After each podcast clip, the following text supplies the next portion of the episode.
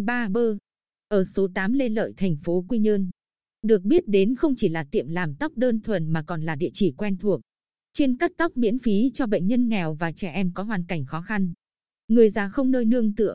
Anh Dương Vĩnh Duy, sinh năm 1984, đồng sáng lập tiệm, cho biết với mong muốn giúp đỡ phần nào những hoàn cảnh khó khăn trên địa bàn, tiệm bắt đầu hoạt động thiện nguyện này từ khoảng 2 năm trước. Tiệm để thông báo cắt tóc miễn phí ngay phía trước để người dân có thể đến và được hỗ trợ. Ban đầu, nhiều người còn bán tín bán nghi và e ngại. Tuy nhiên, sau một thời gian, lượng người dân có hoàn cảnh khó khăn tìm đến tiệm ngày một đông. Mỗi tháng, tiệm hỗ trợ khoảng hơn 20 trường hợp.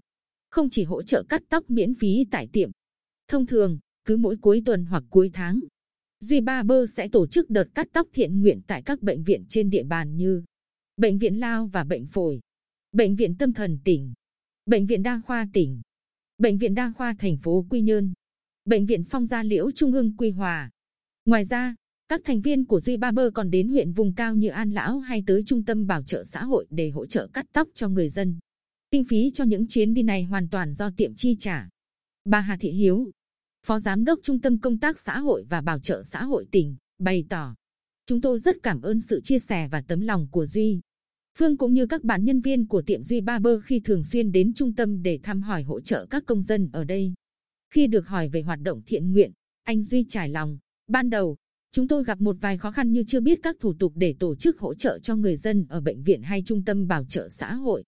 Chưa kể đến việc tính toán, phân bổ lực lượng để vừa phục vụ khách hàng tại tiệm, vừa đi đến các điểm có những bà con cần được hỗ trợ tại chỗ."